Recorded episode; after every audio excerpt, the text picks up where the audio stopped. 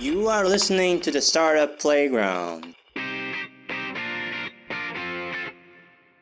Show where I invite entrepreneurs, startup founders, and game changers to talk about their success stories, learn from their mistakes, and hear about their interesting experiences.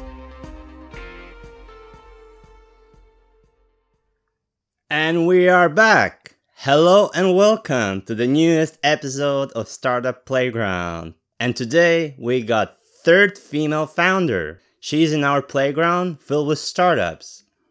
And this week we have Anya Müller, founder of Think.dk. Startup goal is to create a place where curiosity and creativity is applauded and success is not measured by money made, but by positive impact. How? Let's find out more from Anya herself. Hey Anja. Hi, Elvis. How are you doing today? I'm doing very well, thank you. Is it your first time in podcast, by the way? Um, yes, it's the first time. It's the second time for Think, but the first podcast was in Danish. And my Danish is not fluent yet, so that was my partner Martin who gave that interview. Where are you from? I'm from Germany. Germany. Mm-hmm. I've been in Frankfurt. Oh, yes. you know what I can say about Germany and the security control? They're really strict. Yes. no bottled water. No bottled water. Tell me about how is being entrepreneur in this, you know, fast moving world? Oh, uh, intense is the, the first word that comes to mind. Um, it's nice to have a lot of flexibility, but you also don't get a lot of sleep. That's the beauty, I guess, of the startups, right? Yes, the flexibility and the freedom is nice, but uh, I think a lot of times it looks much more romantic from the outside than it actually is because, of course, as a founder, um, especially without investors or stuff like that, you have to do everything yourself. You have to bring out the trash, you have to clean behind other people, and it's, uh, yeah, the to do list never ends. It always grows every day, basically, and uh, there's a lot of tasks coming up that you never catch up with. Of course, you you can never be ready for startup. No. You know, you always have this uh, interesting journey of you know obstacles and success and fails and all that kind of thing. Yes. But you learn. Yeah, it's a very very steep learning curve, definitely. Um, a lot of growth on all levels. You get to know yourself and your limits, and you leave your comfort zone every day so it's yeah intense. There is um, financial insecurity, I guess, in most um, startups. There is not enough sleep. I said that already, and then this kind of discrepancy between oh this is so cool what you're doing when i meet old friends from from back in the days and I, my own perception is much more like oh man we still can't pay the rent it's like yeah a lot of times i think it looks more cool from the outside but how I see startups is like you know it's like a mountain with you know never ending yes exactly uphill and you never you know when you're gonna reach the peak. Yeah. Oh, I we have this metaphor with the bottleneck. It, it's a running gag now because it was maybe two years ago when I said to my partner the first time, I feel like now we're like in this bottleneck and like we're almost through it. And I keep saying that for two years now, like oh now we can just live in the bottleneck basically, but we can see the light. What can you tell me more about yourself, your life? You know, where are you from? We found out from Germany. Yes, um, I'm born in Cologne and I grew up in northern Germany between Hamburg and Lübeck, which is, I think, a nice mix because northern Germans are maybe a little bit like Danish people, a little more tied up and um, not so open or funny, but the people from Cologne are. So I brought that from Cologne. I think um, all my relatives live there as well, and I really like to visit Cologne. But I moved there with my parents when I was two years old. And um, yeah, I went to school. My dad is a car journalist. I always wanted to become a car journalist because 15, 20 years ago, that was just the coolest job you could have in my childish perception. but then I couldn't get a education spot in this. You know, I wanted to learn how to fix a car, but then the people said, "Yeah, but you're a girl, and we don't have changing places for girls." And uh, then I'm like, "Okay, that's I thought that was the past, but it was not. Uh, 25 years or 20 years back in northern Germany, it was still reality. And then I decided to go instead my mom's path of she was uh, like a pioneer of um, whole grain foods and like all of this organic food and um, she started cooking classes for parents to tell them how to feed your kid in a good way. So I studied agricultural sciences with a focus on organic agriculture in my bachelor's. And then I studied environmental management. That was the long term goal because then I figured, okay, maybe I can, instead of driving fast cars and flying around the world and do all these kind of egoistic things, I can instead uh, give something back and uh, help companies to shrink the ecological footprint. So that was why I chose environmental management in my master's. And then when I finished that, I realized there is not really a lot of companies who pay you for that, which might also have changed now. I, I see more and more jobs popping, popping up that um, most big companies have a sustainability department. But back then, that was not very common. And um, again, especially not in northern Germany, there's not a lot of industry there, anyways. Yeah, and then I was a little bit floating around. I started a job um, in a design agency as a project manager for content marketing, which was also a coincidence. I got the offer for that job, and I figured since I'm not a big fan of advertising, I really don't like that we pay for being confronted with all of this stupid advertising everywhere in our everyday life. But I figured it would make sense to understand the industry and to see how it functions and which tools they use so I can maybe even fight them better or be more resistant or be more aware. So I worked there. I told myself I would do that for six months and then if they would pay me more, I would maybe do it another six months. But they didn't want to pay me more because uh, I had this um, talk with the bosses and they were like, Yeah, you're not really burning and I'm like, no, I never said I would. I'm a good project manager and I can write and stuff, but I'm not burning for advertising. I think it's very frustrating how much human resources and financial resources also are wasted in that industry. So then we mutually agreed that we would uh, split our ways. And then I met Martin, who has also been working in the advertising industry, but as a programmer for a very long time, mostly freelance. And always just enough so he could survive from it and never like full time getting rich from it because he also had a desire to make a positive difference, to do something meaningful. And then that's why I moved to Denmark four years ago. Such a big mix. Yes. Starting from cars yes. to advertising to sustainability, agriculture. Yes, when I was in it, it felt a lot like a zigzag thing, but now looking back, it all makes total sense. I mean, you know, no matter what you do in life is gonna lead to something exactly you know? and, and and the most important thing is to be happy with what you do mm-hmm. right yes maybe you can tell me about your personal life goals i have read something on linkedin around you but i would like to hear from you yes Whew, I, I shared my life goals on LinkedIn. you shared something that you would like to want as a better place, you know, okay. and, and therefore I want to know from wow. you. So my personal life goals, I actually, I think in the process of, of hosting events here at Think and starting projects, I met so many people and so many tools how to identify like what you want and how to go for it and stuff. So I probably have a various sets of goals lying around somewhere. Um, of course, it changes over time, but um, when I think about it now, it's probably like the summary of what Think is about to make a positive difference and change the world for better. So if I feel like I'm reaching that, then I don't need a lot more. Of course, I have some more precise ideas like creating a most amazing sustainable festival that is a lot about music, but also about uh, raising awareness and sharing knowledge because I think festivals are a very important platform where people are open for new input and they carry it back into their everyday life. So that would be fun. And then be self sustaining, maybe, is another goal that I don't want to depend on banking system or any of that. I would like to have a big garden where I can grow my own food. Um, I was trying to keep my parents from selling their garden, but I think they are considering to sell now because I'm too far away. If I would still live there, maybe I could prevent it. But um, yes. And then definitely never entering the red race and never running after money and playing the game like so many people in our society are doing because it's not. I I don't work in that. I don't function in that. It's not.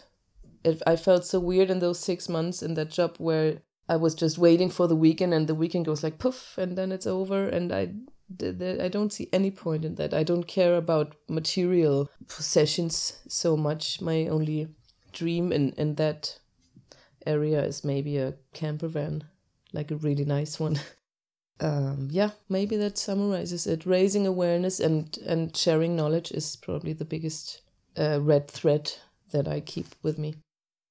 You talk about the garden and growing yeah. your own plants and all the thing. What my girlfriend does, she grows plants on a balcony.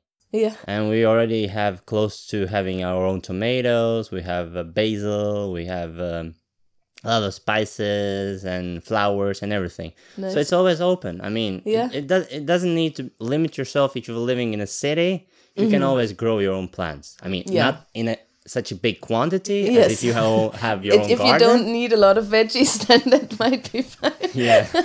That's true. you can, That's... yeah. But I'm actually my partner is doing the same. Uh, we have a lot of these pots on our balcony, and we grow tomatoes and cucumbers and all these things every year. And it's every year like, oh, there's three tomatoes, and we hope all summer that they get red before the autumn comes, and it never really works out.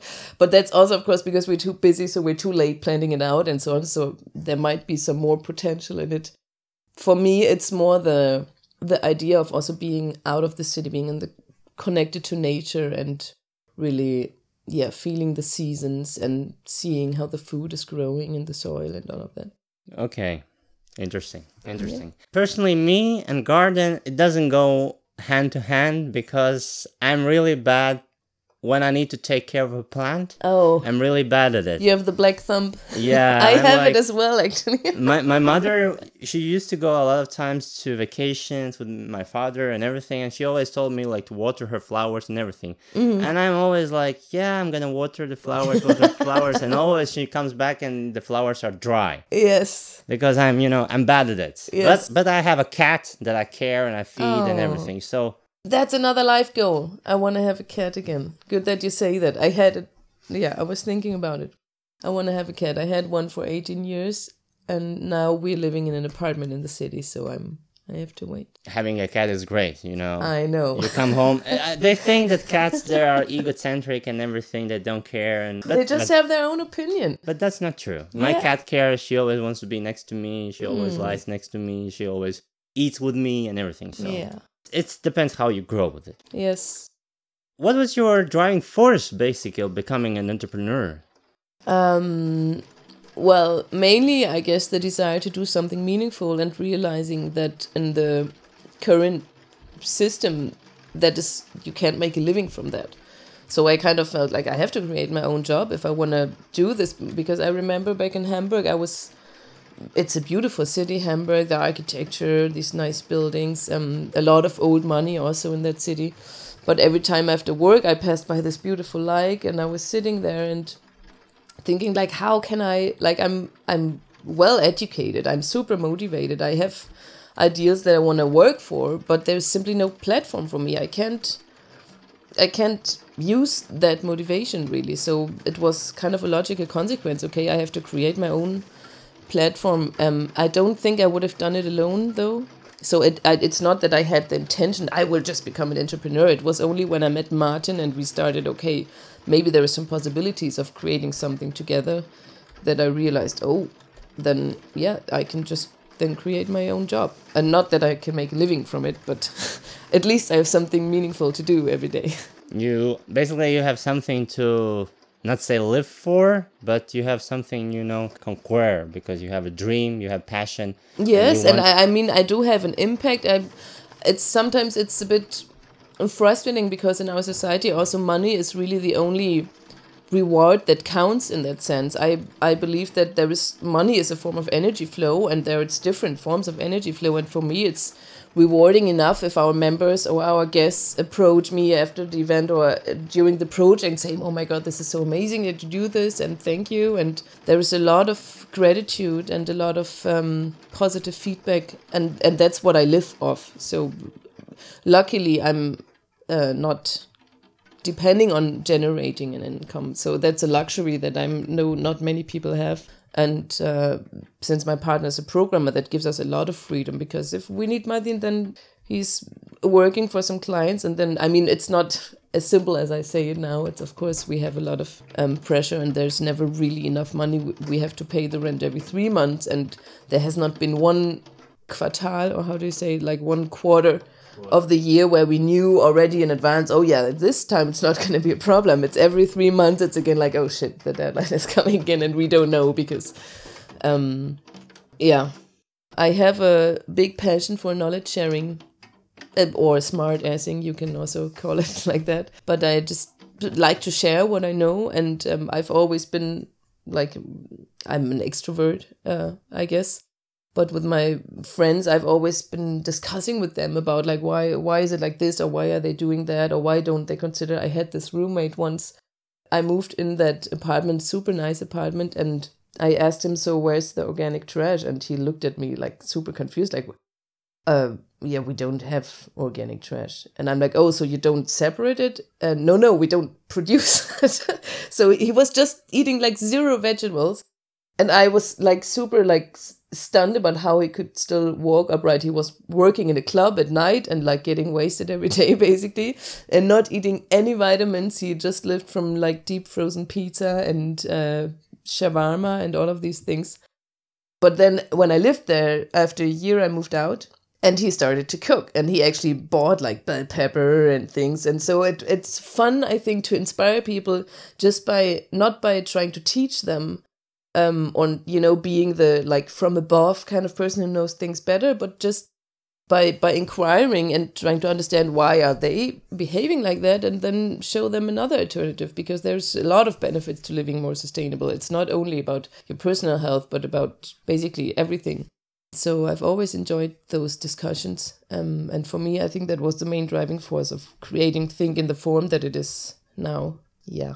Okay interesting Interesting. When I was researching yesterday, think.dk homepage and basically your LinkedIn, right? Mm-hmm. One interesting thing that I found out that was written under your description is that I think that knowledge transfer and sharing are essential in making this world a better place. Oh, yes. So, therefore, I wanted to ask you do you really think that that will make a world a better place? Yes, I'm I'm very convinced and I mean there's this old saying knowledge is power and there's a lot of people in the world who don't have a lot of access to knowledge and there was one moment during my studies when we learned about the so-called uh, Kuznets curve which is um, a diagram that is describing how the degree of environmental damage increases with time and it it shows that um, the more a society develops, the higher the environmental degradation increases, and at some point it hits a peak, and um, that's when people realize, oh shit, we are fucking everything up, and everything is getting destroyed here, and we have to think about the environment and the nature, and we have to start decreasing our negative impact. Otherwise, we would there's not a lot of left to live off. Um, so that's called the Kuznets curve. And in my studies, there was a paper um, that I forgot the author's name of now, but um, he had this hypothesis that there is something uh, that he called the funnel of knowledge or the tunnel of knowledge that would um, allow to cut the peak of that curve. If we would just go to to uh, Vietnam, for example, and try to relate to them the value of the of the untouched nature they have and the biodiversity and the forests and all of these things that don't only have a the value of wood, for example, if you just cut down the trees to make wood or uh, you build houses from it or whatever.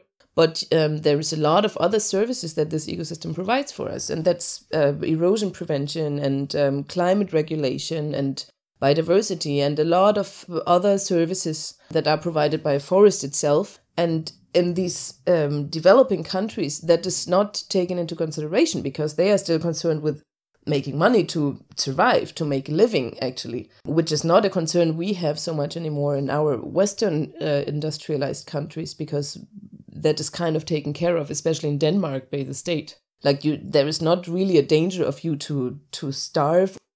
But in those countries, you have to make sure that you have enough money to ensure that you and your family are surviving. Um, so they don't think about the long term effects of what they lose when they cut down the forest. So I think really that um, knowledge sharing is a key factor. Um, of course, not alone, but it's a key factor in in trying to change things because people are just too busy to think about these things because they're running for the money and they don't reflect about the consequences of their choices. And if we manage to help people slow down and think about the bigger picture and give them input in, in what are the consequences of yeah short term decisions i think then that really makes a big difference lately i have noticed that people really start caring about the world mm-hmm. because we are close to extinction yes if we're gonna continue the same way producing mass production products Mhm. then you know and all the factories and everything the ozone layer is gonna just die out and we're just gonna Mhm. die out you know lately i haven't noticed that because when i was younger there was winters winter spring Mhm. summer autumn right? Now lately in denmark i haven't noticed winter at all. There's like the mud season. Winter is like the mud season. The snow is there for a couple hours and then there's no more snow. Yeah. I believe that's because of us and because of the factories and all the exhaustion I mean, the human impact in climate change is is proven like many times. So I'm I wouldn't definitely not doubt that. I think that also many people who do not consider climate change a human caused uh, development. Um, they say that oh yeah, but the climate has always changed. You know, in the past ten million years, there was ups and downs and ice ages and blah blah blah blah. But um, of course, it's I think the scientists are very, very clear about um, how big the human impact and the current change is. Just yesterday, I talked with a friend who had an idea for a project um, to make um, some kind of music performance uh, related to the fact that it was just announced okay, from now on, we have 18 months left to change things otherwise there's no way back because we're reaching this tip- tipping point there's a really good uh, youtube video about that's already i think 10 years old or so which is really really scary that it you know we knew all of these things for a long time but the problems have not been pressing enough and the problems especially concern only the people who do not have so much impact um, and who do not have access to all the knowledge and so on. So they suffer the consequences, and we sit here and say, yeah, but it's not really that bad because, you know, we can just, I don't know, build bigger dams or all of these things. There is really great movements, I think, right now, the Fridays for Future and the Extinction Rebellion, who are making a lot of noise. Um, still, I get scared when I then go back to Germany and visit my friends, and they never heard of it. I'm like, why are you kidding me? Like they have a, a action group in each city, like in the meantime, but and they are not people who don't care about the state of the world. It's just oh, they didn't notice it.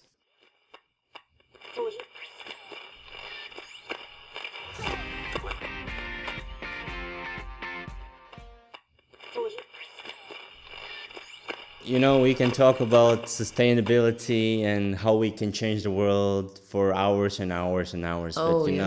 know i believe that that's that's really not in our power you know that's the government has to decide and the world has to decide and you know we have Oh. to unite ourselves together I'm not gonna comment on that. no please don't let's talk more about the business and the think.dk yes.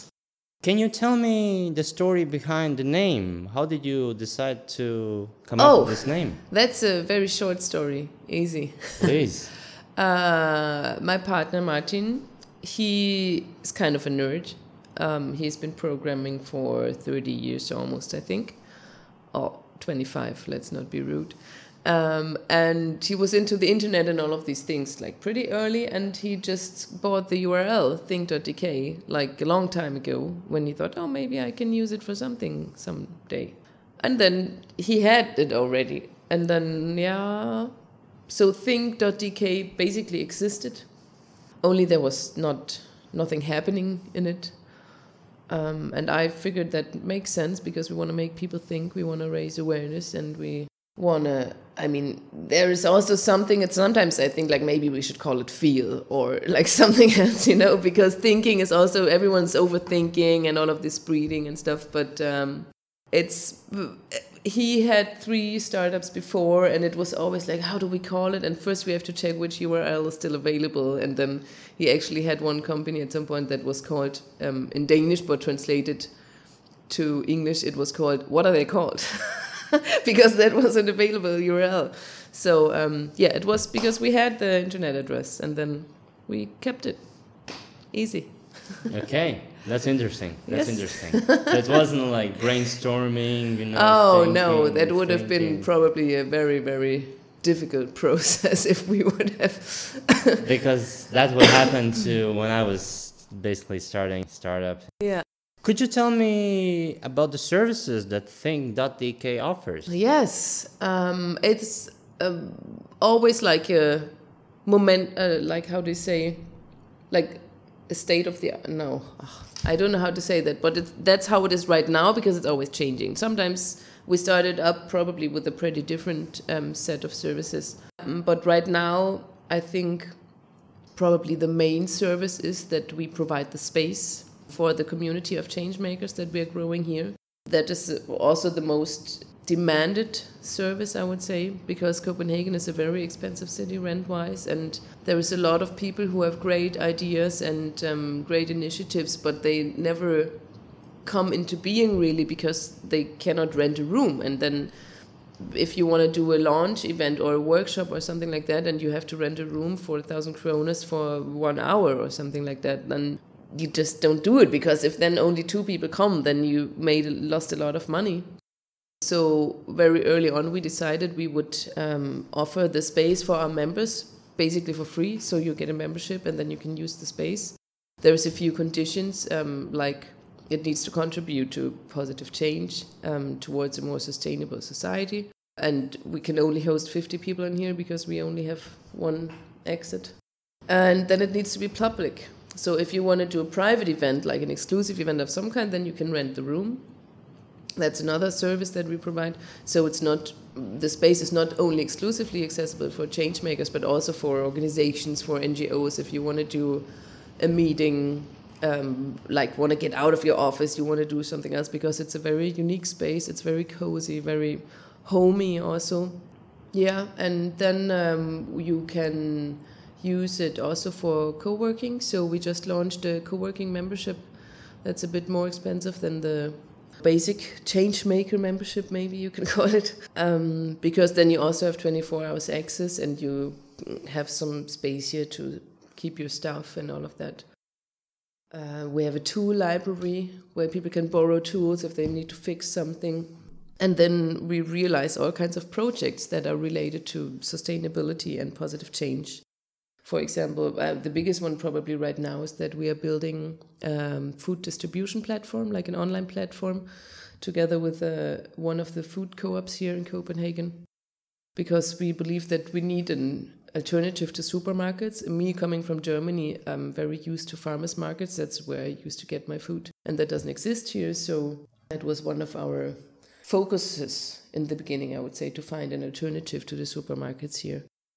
So projects like that, we have different work groups where people join. If they if you're interested in education or if you're interested in technology how can we use that in a more sustainable way? Then you join the work group and from that grow different projects um, that we realize here also together with other initiatives or organizations.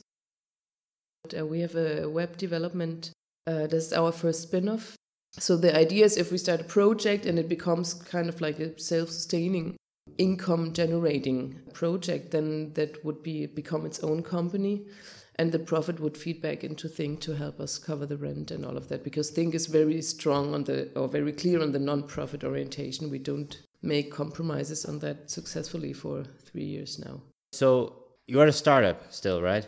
Because you're still I like in the so. four year, Yes. yeah. Because a Third startup, anniversary is in September. yeah. So you are a startup that doesn't like to put herself into box Yes. because of, of We what you it. explained me is that um, you offer three type of memberships, kind of. One is for the free membership. The second was is that you can rent a space. The second, Mm. third one is the co-working, The renting is not a membership. That's just a service we Uh, yeah, offer. service, Everyone yeah. can rent the space. and then there is this different kind of events. oh that yes. I also saw that you also have offer different kind of events. Yes, that your is also a part. Uh, uh, that's probably the most visible part from looking from outside because um, the members use the space to organize events. Uh, when we started initially, me and my partner, we thought, okay, what can what do we have to share? What can we teach people or share with people that are interested in it? So we put up kind of like a very rough schedule, and we hosted maybe two events a week or one a week or something like that. And um, the intention has always been that with time, the members would fill the schedule. So they would have a playground to explore and to to experiment without yeah having to take any financial risks for that. Um, if you do an event here where you sell tickets, then you pay a share to the house. But uh, other than that, you don't have any. You don't have to pay us anything to do so. In the last season, we're operating in seasons from from January to June and from August to December. And we use the time in between to integrate the learnings that we have and eventually adapt the concept. But the last season um, that ended in June, uh, we had about 30 events a month. So we had at least one em- event every day. And they're all spread over six categories creativity, health, environment, community, education, and technology. So all of the events fit in one or more of those categories, um, and that's because we believe that it's important to approach sustainability with a very holistic perspective. If you only look at the ecological or environmental sustainability, then you can't really make a sustainable change because you forget about what about the people behind it, what about the stress load that we all suffer from, and so we have to have a more coherent approach somehow. So we do not only look at the environmental sustainability, but also on the cultural sustainability and the financial sustainability, and yeah. Okay. Such a broad startup or business Yes, plan that you're very having. very broad. very broad. I can I can hear it. Uh, but I have also checked some of the events, and Mm-hmm. and I have also questions regarding those because you know I'm not a member of it, right? Mm-hmm. So I saw some of the events that you offer. Is one of them is Repair Cafe. The Oh, yes. second one that seemed very interesting was the Nerd Night, Mm-hmm. and the third one is the Woman Sharing Circle. And then you offer more and more and more and more other ones, Mm-hmm. Yes. right? Yes. Do I need to be a member to attend one of those events? No, not at all. So we you need to be a member to host an event, but you can be a guest for everything. We have very few events that are kind of exclusive for members, and that's um, the community dinner because we decided that we need some space to nourish the the core community that is growing here. And it became a little bit exhausting when every time there were half people were members at the dinner and half people were new people. So you would spend the whole evening explaining what Think is about because it is not possible really to explain it in one sentence. Then there was no time for, for the established members to connect and to talk about collaborations and all of these things. So um, the community dinner is exclusively for members. And actually, I don't know right now if there in the upcoming season if there's anything else that is exclusive. Maybe not. Maybe all the other ones are accessible for everyone. And that's also uh, one of our core values is inclusivity and accessibility. That we we are open for everyone, and we want people from all backgrounds and all cultures and all ages and independent of their financial situation um, to come here. We took that a little bit too serious in the beginning because most of the events were for free we are trying now to encourage the hosts also to charge a little bit because in Denmark it seems to be, usually that people think if you get it for free then you don't get a lot of value from it. Which is a lot of times that's totally not true but that seems to be the perception. So we try to encourage them like it's okay to charge.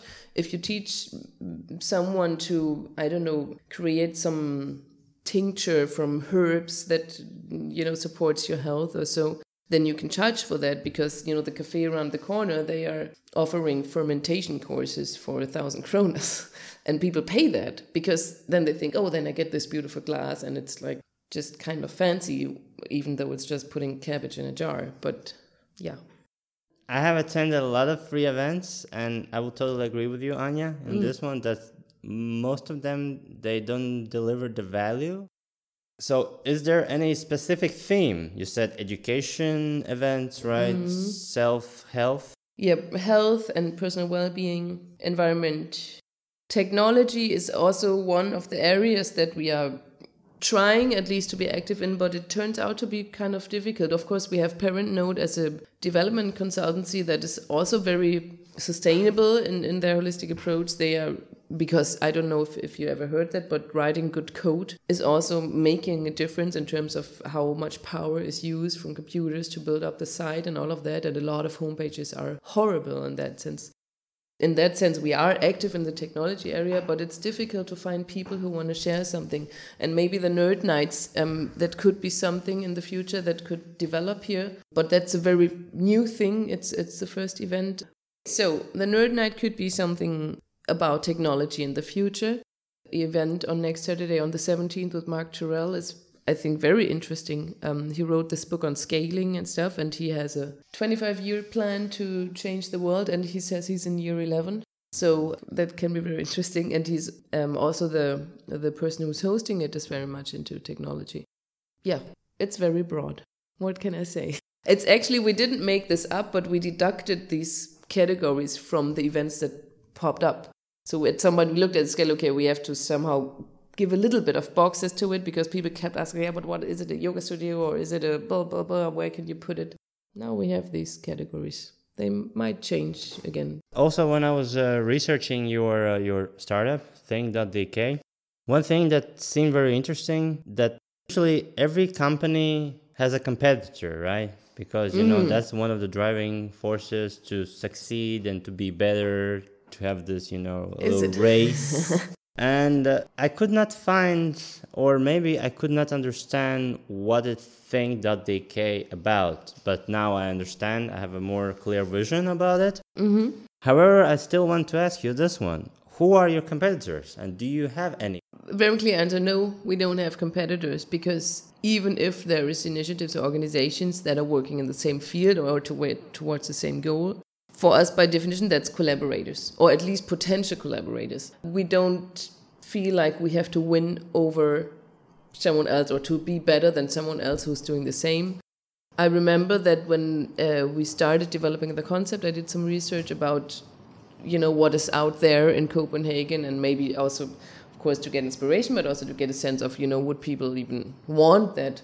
And um, I found uh, one organization, Tinkwi, the Spiritual Fitness Center. I don't know if you heard of them. They're located in the city center with a similar structure, very different focus. They are very clear about that spirituality and they have, you know, meditation and all of these things, but also a membership based concept.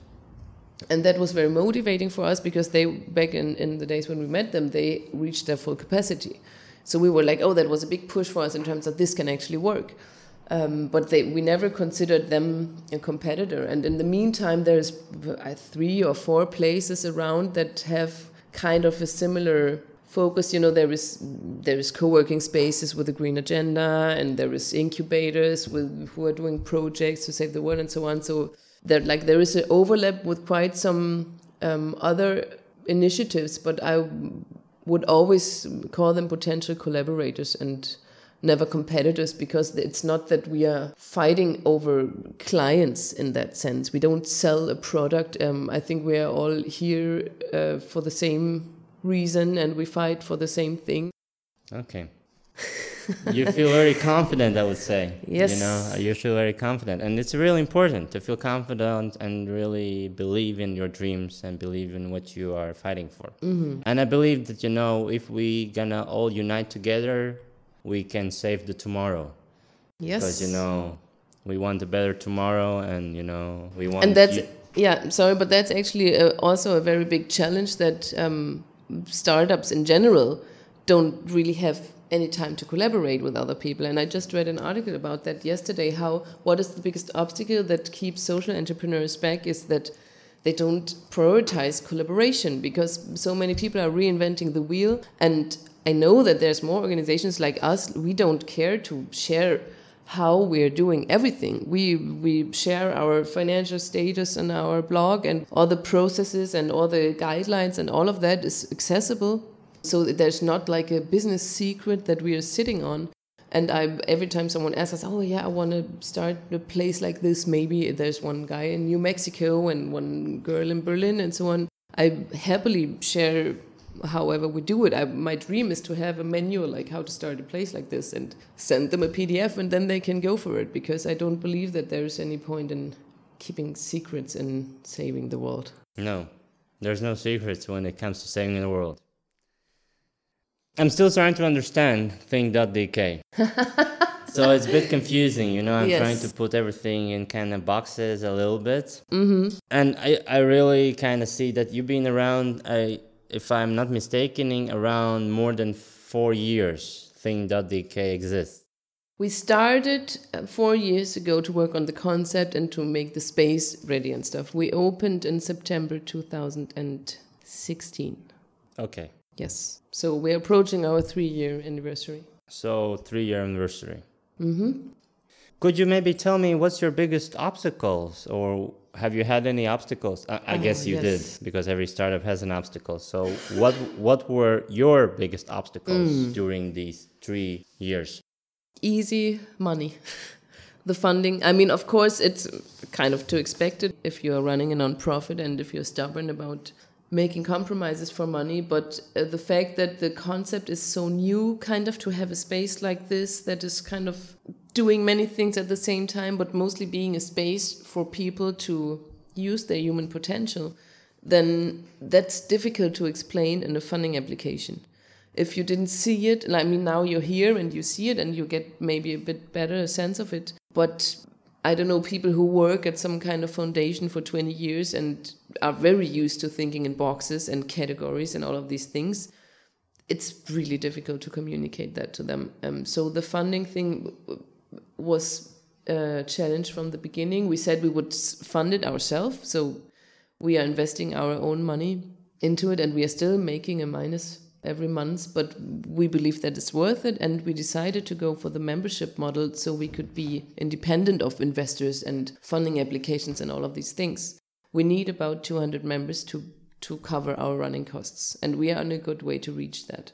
But of course that needs a long breath we looked into foundations uh, before we opened. Denmark, I think, is the country with the most foundations in the world, even like independent of the size. It's amazing. Every company has a foundation here that gives money to whatever kind of causes.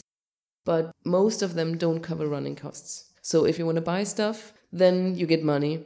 But if you only want to pay the rent and the people who do the work, you don't get any money.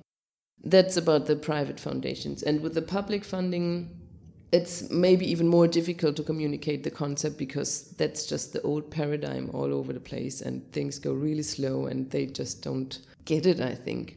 I talked to uh, our secret twin uh, some months ago. I found out that there is a place just like think in berlin that exists for seven years. It's called baumhaus berlin. And because someone told me oh it sounds like this place i'm like yeah yeah i heard that before but it's different. But then i looked at their page and it sounded like exactly the same uh, they have the same mission, like they're even using the same words and all of that. And I talked to them, okay, so how do you finance it? Yeah, well, we we don't make a minus anymore since three months. So they it took them six years to balance the financial side, and they also only finance it through renting out the rooms. Yeah, so that's the biggest challenge, the funding part. Is there any other obstacles that you have had or challenge? I had a child three months after we opened. That was also maybe a bit of a challenge. So that's more like uh, family stuff. But yeah, but I mean, Yeah. if you if you imagine, you know, new moms don't get sleep really anyways, and if you then have a company on top of that, you basically just don't sleep anymore.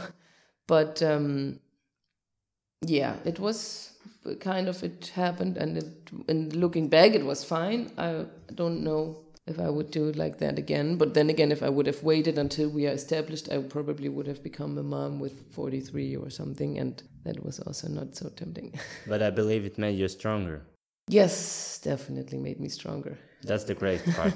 It's always, made always, everyone stronger. yeah, always take the positive side yes. from everything.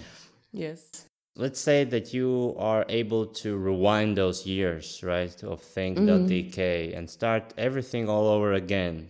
And mm. we know it's not possible because what's already begun, you cannot rewind it. Mm. Time machine doesn't exist. If you had a chance to start all over again, what would you do different? Or maybe you believe that everything you have done, you have done in the right way, mm. and that's okay. I mean, I think maybe the one thing that I would do differently would be to employ someone after I had my child to do my job. Because back then I thought, oh, you know, it's it can't walk, the baby, so it's just like that. We had a very easy child. He's, he was super sweet, and we were very lucky. Um, so I could work while he was very very small. Um, but looking back, I that was stupid. I should have enjoyed the the early months and just let someone else do their job. But that's the thing with the startup. I don't know if you experienced that. That you never really feel like there is someone else who can do it, because it's there's so many loose ends and you, it's difficult to document all of it. And if I would have to train someone to do my job, I would could do it as well myself in the same time. So yeah, so that would be maybe the one thing that I would do differently. But other than that, it's we postponed the opening twice because we were not finished. But then we were like, okay, we'll never be finished, so let's just jump and figure it out on the way. And I think that was the right approach. A lot of startups, I think, spend too much time trying to be really, really ready, and then you know everything comes different anyways after you start. So yeah, don't spend too much time preparing. I will agree with you again and again. Good. you can never be ready. And and yeah, I mean, you learn. You go, you learn. That's the journey and you have to enjoy the ride and that's all it's about, I guess, right? Because I've been interviewing a lot of startups up till now. I think you are my number 11th mm-hmm. or 12th. All of them they have some that, you know, they don't feel confident and then at the same time if they feel confident you know you have to believe in what you do and and and if you believe everything gonna go the right way. And you know there's no startup that have went smoothly and became rich the next year or two years later. Maybe some. Maybe some maybe some. But nowadays you know there are so many startups. They the market is so saturated that you know Mm. it's hard to get noticed. I mean if you're the ne- not next steve jobs then you know Yes. it's a bit different. Exactly. Now i would like to know since you've been entrepreneur for a while already Mm-hmm. this is more you recommending to other ones Mm-hmm. what main key activities would you recommend to other entrepreneurs to invest their time in to basically succeed their goals what have helped you to succeed That's a good question. I think uh, probably one core thing is self care because 95% of entrepreneurs just like that's that what falls down the table. That's like all the way in the bottom of the list and you don't last 4 years if you don't take care of yourself. And i only started taking care of myself maybe two years ago or one and a half years ago even which was when i kind of hit the bottom and i was like this i can't do it anymore. So take care of yourself and take some time outs and it also helps a lot to to stay connected kind of because it, a lot of times it happens you're running and running and running and then suddenly you realize oh this was not what i started with like it's somehow you end up in a completely different direction and then you're not happy with it anymore so um, taking time off for yourself to to stay connected with your motivation and your values i think is very important and then my favorite activity is interaction with people. And I just know from hearsay that in, in some, especially if you start alone your own company, that can be very rare. And for me, it's super rewarding. And that's what keeps me alive here the interaction with, with the community, with the guests, and with my colleagues. Because when I spend a few days only staring at the computer because I do I don't know, social media stuff or emails or whatever it is that is just virtual or digital. That's just not healthy to do that all the time. So yeah, connect with the people that, that you do it for also with with your target group or however you might call it. because then you also grow a lot from that, I think. You get nice feedback and maybe also not nice feedback, but then you can learn from it as well. so basically network Yes. Also, network. When i would say, I don't know, then you meet a lot of people who have a lot of ideas how you could do things differently. And that can also become exhausting. For me, it's more the interaction with the members and the, the community. And it's, it's like my mm, family would be a bit too extreme, but as an entrepreneur, you don't have time to hang out with your friends every other evening. So if you do what you love doing, then it would automatically attract people who love the same thing. And then theoretically, you would be on the same wavelength with these people as well. That's what's recharging me also a lot. And then um, maybe one more thing would be to escape the bubble. I mentioned it a bit earlier, like the echo chamber or whatever, because sometimes you end up thinking it's all only about this. And it can be depressing to leave the bubble, but uh, I think it's important to stay connected to the outside world and follow the other bubbles, maybe. Don't, don't basically don't forget yourself uh, in all this startup thingy, right? Remember who you are and what you live for, and you know, remember to take care of yourself. And really, also really unplug. I think one of the best habits I developed is to leave the phone out of the bedroom because I thought this video with Simon Sinek who said, Get a fucking alarm clock. you know, it's not an excuse that you need the alarm from the phone. Get a fucking alarm clock. It's really, really nice to be able to fall asleep because you didn't stare on the blue light screen for half an hour. But you can now switch it off. The blue light? Yeah, you Oh. can switch off, and then it helps. Yeah, there's a new even know. filter in the phones that. Uh, In my phone as well? Yeah, there's a new that there's a new filter that uh, turns your blue screen. It calls blue screen mode, and it turns your Ah. screen into yellow thing. So therefore, your brain can um, Okay.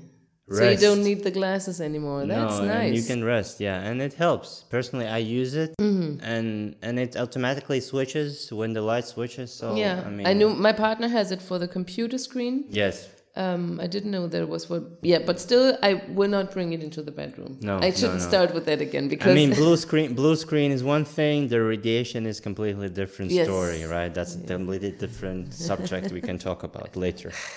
yes, Another thing that I would like to ask you is basically, you went in entrepreneurial this journey, right? Mhm. And um, you've been already a couple of years, as I already have mentioned before. Maybe you could tell me some of the tips that you know you wish you knew before you went into this entrepreneurial environment to suggest other ones. You know. yes. Uh, one painful realization is um, that it's super demanding to work with volunteers because I, I I was completely naive. I could do you know I could work with people. I was always I had an easy time and taking charge and help people get stuff done. But volunteers is so different and really really difficult for me at least to navigate. And I think if I would know before I would work with, with volunteers, I would probably like do a education in that, like do a course or something, because I, I learned it the hard way how difficult it is. That would not have to be that way, I guess. Then programming. Programming always takes longer than planned. Sometimes much longer, sometimes like a year longer or something. That was also, I was super naive about that. I'm like, oh, okay, cool, only two days of work. Then we have a ticket sale system in two days. So that's not how it works. That's not how it works. That's not Yeah. how it works. Um, so I wish I knew that before as well, because there was a lot of expectations and disappointments on the way that uh, were kind of unnecessary if I just had a realistic picture of how programming works. I'm not. I, I considered a few times maybe I should just learn it to make it faster, but my brain is definitely not wired for that. Yeah, and then one thing that I also maybe learned only one and a half, two years ago is that this is a fucking privilege and that we should enjoy it and not work all the time, but really be present and make the best of the moments that we have to enjoy ourselves also. Because we only have one life to live. Yeah, I don't know so much about that. That's uh, almost a religious statement. But uh, this life is short, I would put it like that. And there's a lot of people who are doing the nine to five red wheel and they are not even aware of how weird their life is compared to free people who do what they enjoy doing. That's true. That's true. I really agree with that. Now we have almost close to our end. I would say it's almost the end. And this is more for you and basically for uh, Think.dk because I'm really enjoying listening to you and I'm really enjoying to Thank understanding what is Think.dk about. And Did you understand it now? I understand it and I will do some recap. So you you correct me afterwards Mm-hmm. if I say something wrong, but I will try to recap it. Okay. Think.dk is co-working space. It's a place that offers events, a place where you can organize events and you can attend different kind of educational, health, technology events, mm-hmm. right? You offer three type of memberships or four, if I wasn't mistaken. It's It's changing. It's Let's not put a number to it. We're offering memberships. Think.dk is one of the startups that doesn't like to put themselves into the box. Mm-hmm. You like to kind of be more broad and think outside the box, and I really admire that because that's what really world needs something that thinks outside the box and cares about the environmental changes and everything. Some of the things that you recommended to other entrepreneurs is self-care is to stay connected and don't forget about yourself and what you're living for, enjoying and network, but at the same time, you know, live the life and enjoy the life. And as the last thing, as you said, that the knowledge and knowledge sharing is the power, and we have to do so. yes. Did I get it right? I agree. Great. And now this is for you and for listeners to find out more about think.dk and where to basically read about it is where and how can people find you, read about you, and even read about think.dk? You can find it surprisingly at think.dk, which is, well, the Danish. If you're an international person, it's http colon double slash think.dk. So that's the internet address. And if you're in Copenhagen, then we're located in Østerbro and Æbeløgade number 4 in the inner yard, very hidden where Fitness World is, and also ØsterGRO, the biggest rooftop farm in Copenhagen, is our direct neighbor. So come by and uh, you can just drop in anytime or you check our schedule on the homepage and see what event suits you. We have a Friday bar next Friday, which I don't know what the date is. Maybe the 15th, 16th. We will find out. Next Friday. Yes, come by for beer, Come by for beer next Friday. organic and local. And we- we call it Friday Bar Big Talk because that was also an observation. Small talk is not really happening here. People talk about important stuff, and that's very inspiring every time. Do you do any social media? I'm trying. we are uh, on Facebook, Think Copenhagen, and uh, on Instagram, it's think.dk. We have a page on LinkedIn, but we're not active on LinkedIn so much because you can only do so many things with two hands. We have a pretty big group where we also promote the events, but Facebook is probably the most active channel. We also have a group on Facebook that you can join if you want to read some internal stuff. But I would always recommend to just come by because that's where life happens in the reality. in the reality. I'll thank you again, Anya, for this lovely conversation. I really have Thank you. enjoyed, and I have really started to understand Think.dk, and I'll definitely follow all- all the events that you do, and Cool. definitely attend one of those because some of those are up in my alley. And I also hope that you have enjoyed your second Yes. podcast experience. Very much. Thank you. And uh, I hope that also listeners, I'm definitely sure that they also enjoyed because, you know, a lot of the listeners, they care about the sustainability and environment. And if some of you who listened to the episode together with Anya Mueller, the founder of uh, Think.dk, then uh, remember to contact her and even drop by Yes. the office, the headquarters, and enjoy some, you know, coffee, tea, water, or even maybe a beer. Maybe. Yes. And I thank you all for listening.